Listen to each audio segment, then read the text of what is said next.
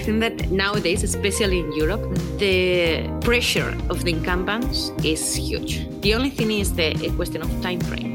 That is Elena Bou. You may have seen her bring startups, innovators, and incumbents together at the Business Booster events of Eno InnoEnergy. This is Net Zero, a podcast by the Florence School of Regulation about the energy transition and climate change. I am Joana Freitas, and in this series, I'm inviting myself into the minds of some truly insightful people with very different perspectives. Today, we are joined by Elena Bou, Executive Board Member and Innovation Director at InnoEnergy, to discuss what is the role of startups in the energy transition and climate change. Elena, thank you so much for joining us. Thank you, John. It's a pleasure. So, the energy sector is going through a period of unprecedented opportunities for innovation and growth in lots of different areas like renewables, storage, mobility, demand response, and more.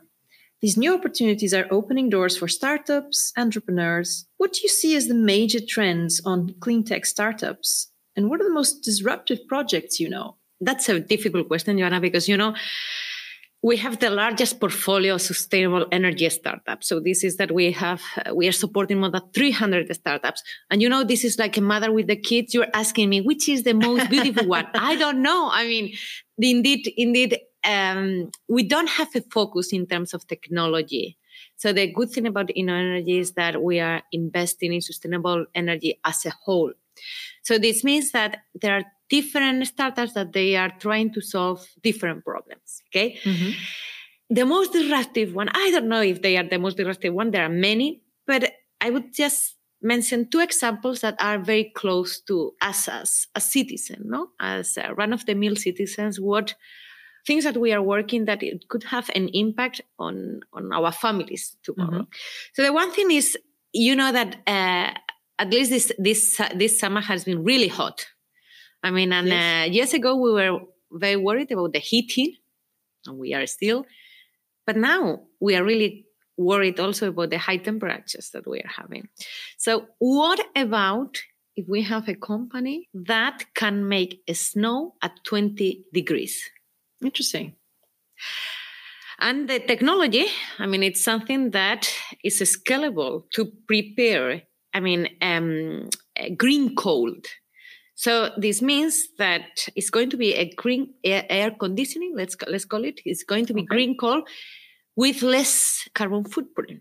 So that is something that I think that it's going to change also our lives in the sense that we we are going to have really comfort, nice temperature, without contaminating in a more sustainable way and cheaper which is something that it is great if it is cheaper.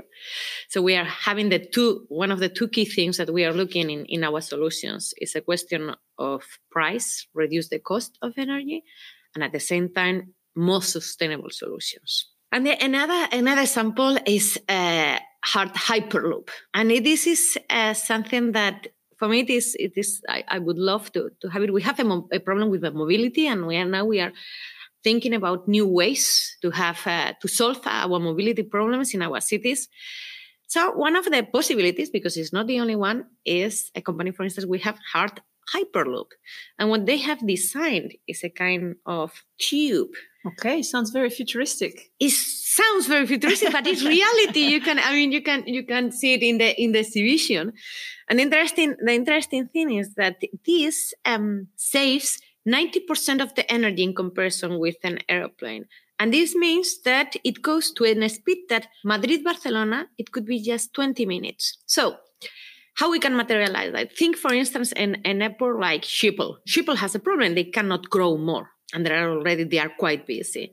So we are going to go on having flights and airplanes, right? Eh, long distance, but what about for the medium type of distance? Instead of using airplanes, using flights, they can use this kind of system like Hardt Hyperloop is proposing. And indeed, they are working to have a pilot on, on, on, on this.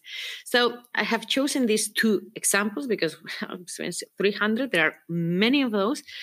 But these are examples that are close to our lives. Is the mobility is also, I mean, getting comfort at home. And I think that, of course, we have this kind of disruptive innovation in terms of batteries and, and also wave energy converters that are more related to the, the generation and storage of electricity. But they seem very far away from the okay. daily life of, okay. of the cities. So you have different examples. In, interesting uh, examples you pointed out uh, in um, sort of control of heat and cold and mobility.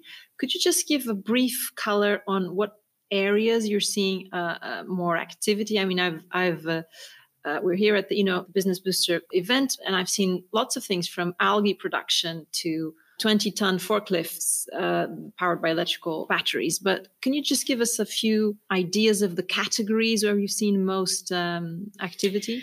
Today, one of the most vivid, let's call it all, lively field are batteries. This is something that it has happened in the last two years.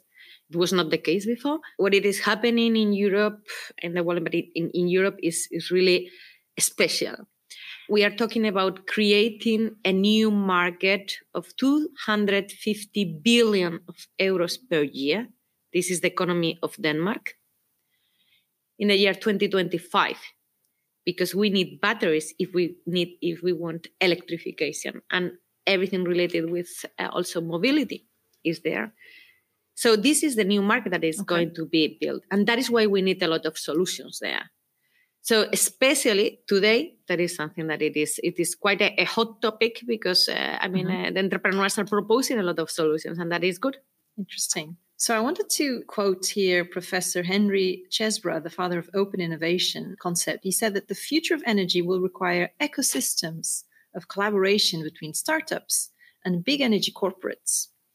What do you see are the key areas of cooperation between clean tech startups and utilities, and what problems are these startups helping utilities to solve?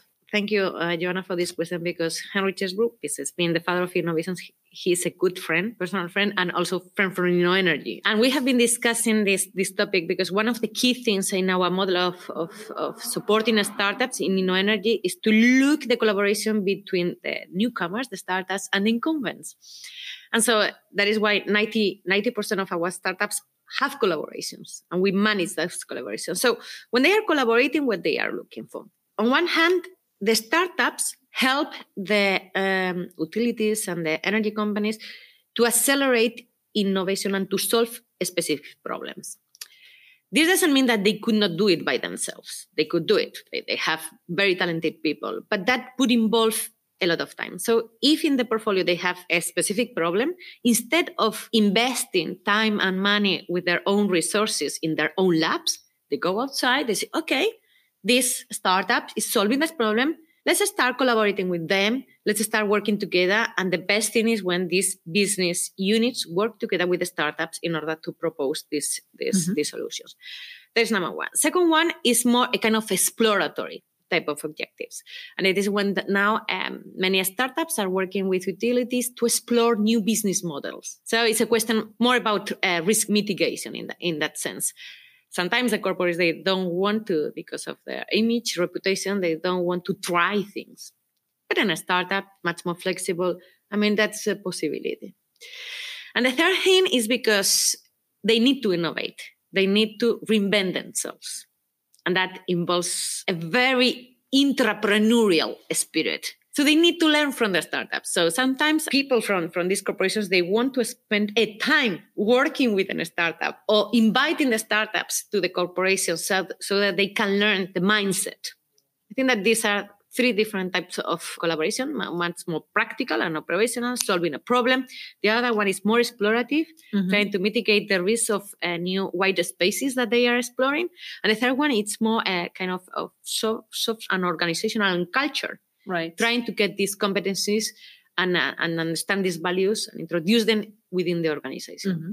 So, on that first uh, vector, you said sort of when startups come and solve existing problems of the existing business of, of the utilities, what have you seen the most active areas of collaboration? What types of problems are they engaging with? Ooh, I mean, it, that varies a lot. I mean, I think that, I mean, there are companies, for instance, like Enel, that it's not a specific problem. It's that they have already introduced this, um, let's say, process of collaboration with a startup with the different challenges that the, the, business units faces. So we work, for instance, with them because we help them to identify and to scout the startups that they can uh, fulfill some some of these challenges. And sometimes we receive a challenge that has to do with mobility. The other times is with uh, renewable energy. Other times, so it's not so much about the topic, but it is about the mindset of their organization that they see the startup as a potential partner to solve some of the problems that they have. Okay. On the element of the utilities learning a different culture from startups, how have you seen that work? So, what are the practices that actually help utilities uh, get infected, so to speak, with the spirit of a more flexible company like a, a startup? They are still on the making. I mean, the cultural, I mean, why I'm saying that? Because culture is one of the most long term consequences of values in a company. So there is no quick shifts. So for that question, I mean, I would be happy to answer to you in some years to see to what extent we have uh, uh, put the virus within the organization. Hopefully, yes. Right. Uh, it's interesting because I think that digitalization actually is an element that has brought a thirst for innovation to utilities, which perhaps was not there before. I mean, utilities have been Uh, largely with the same business models and the same technologies for, for some time. And now there is a new interest in adapting to a different world. In fact, in, in a study carried by Deloitte, 95% of the power sector respondents agreed that, with the statement that digital transformation is a topic strategic priority at my organization. So I think large corporates in energy have embraced this as, as an important priority. But what do you still still see as, as the barriers for innovation in the energy sector and inside utilities?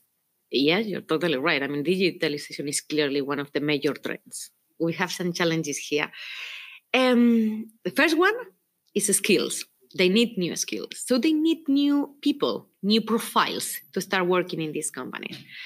And what we are finding in some companies is that there is kind of organizational clash between we they, between okay. we that we have been working for ages in the sector and these newcomers, uh, they look young, have no idea. So it is very important that they face this topic and that they they find a solution because both type of skills are needed the ones that they know about the, the, the business and the new ones and then the second thing is that there is a, a skills crisis i mean these profiles they don't want to go to work to this type of companies because they prefer to work with the startups because it's one of the interesting things is that the maslow pyramid in terms of motivation to work for the young people, they have it, it, it changed. It's not anymore stability and a good salary. Now they want purpose. They want a meaning in their work. So they have a, a, a serious problem here. The other thing that they have about innovation is that uh, other two challenges is that digitalization also implies considering the role of the consumer, and that is what we are we are using in energy. Besides the TRL, we are using the CRL, which is the consumer readiness level. And this means that not only the technology is important, but also the lifestyles of the consumer, the habit, the routines, and what we need to change them, or if the technology is going to change those, those lifestyles. And this is something that we have to take into account. And this means that then the typical innovation teams of these companies need to change. They need to be more diverse. They need to include people that like social scientists, like anthropologists, as sociologists that know about it. So it, we need engineers working with uh, other other social scientist profiles.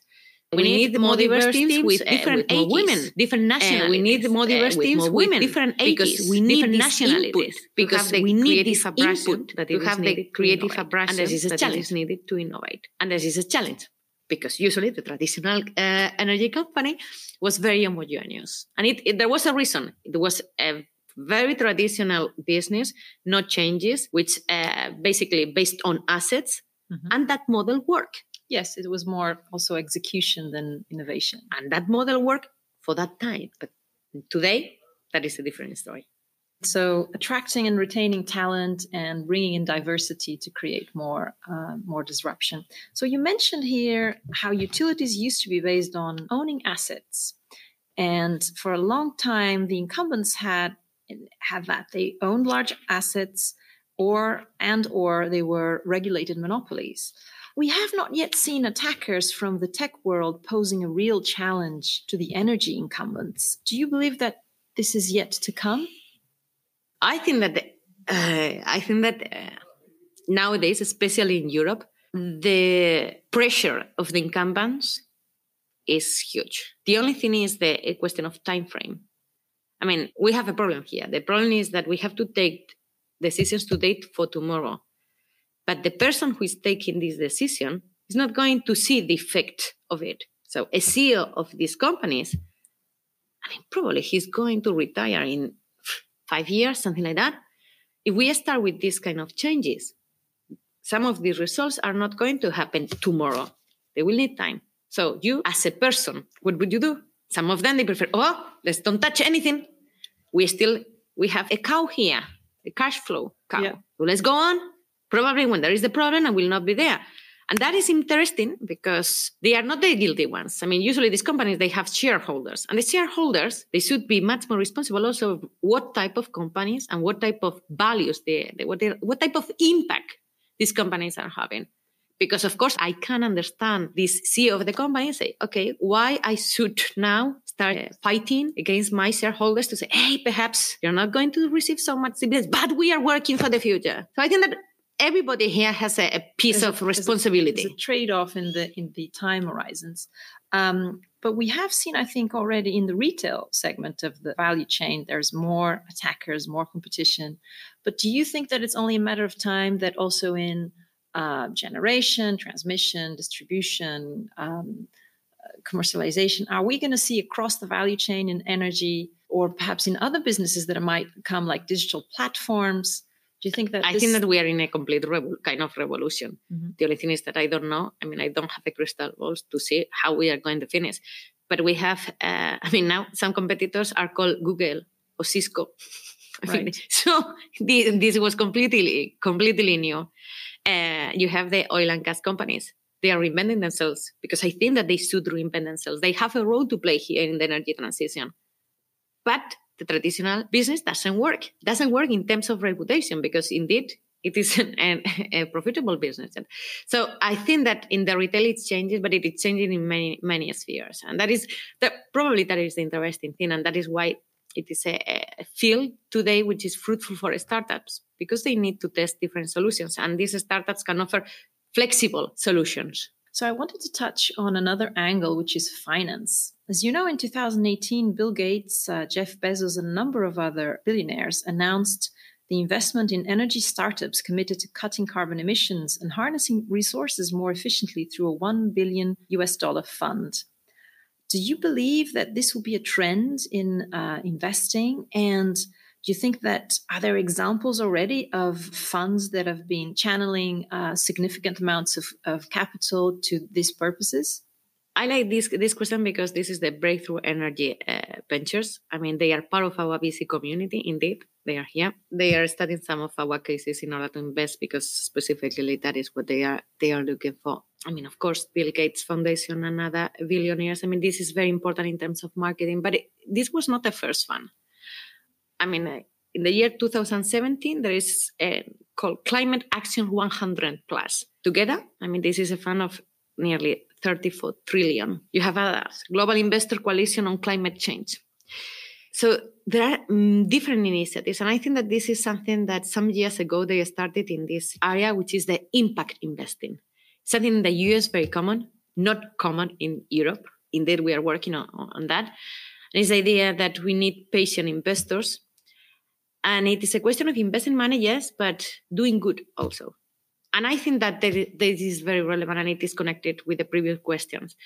I mean, today there are some pension funds that they are looking for investments in green products mm-hmm, mm-hmm. because it's part of their mandate. Yes, yeah. it's part of the mandate because the savers, uh, us, that we are putting also money in in banks and and we say no, we don't want brown assets. We want to invest to, to invest the money, but doing good. And I think that that's fantastic. I think that this is a kind of, of, of model. Of course, they should, I mean, these, these people should give example. I think that it is very important that we have role models that say, okay, we are going to invest on on this on these uh, solutions, but also anonymous people like you and me when we go to the pension funds, when we go to our bank, and there are, for instance, banks today like ABN AMRO, for instance, that they are not in they are not uh, financing uh, coal plants anymore. I think that these are good signals that uh, this is becoming a kind of, of global topic.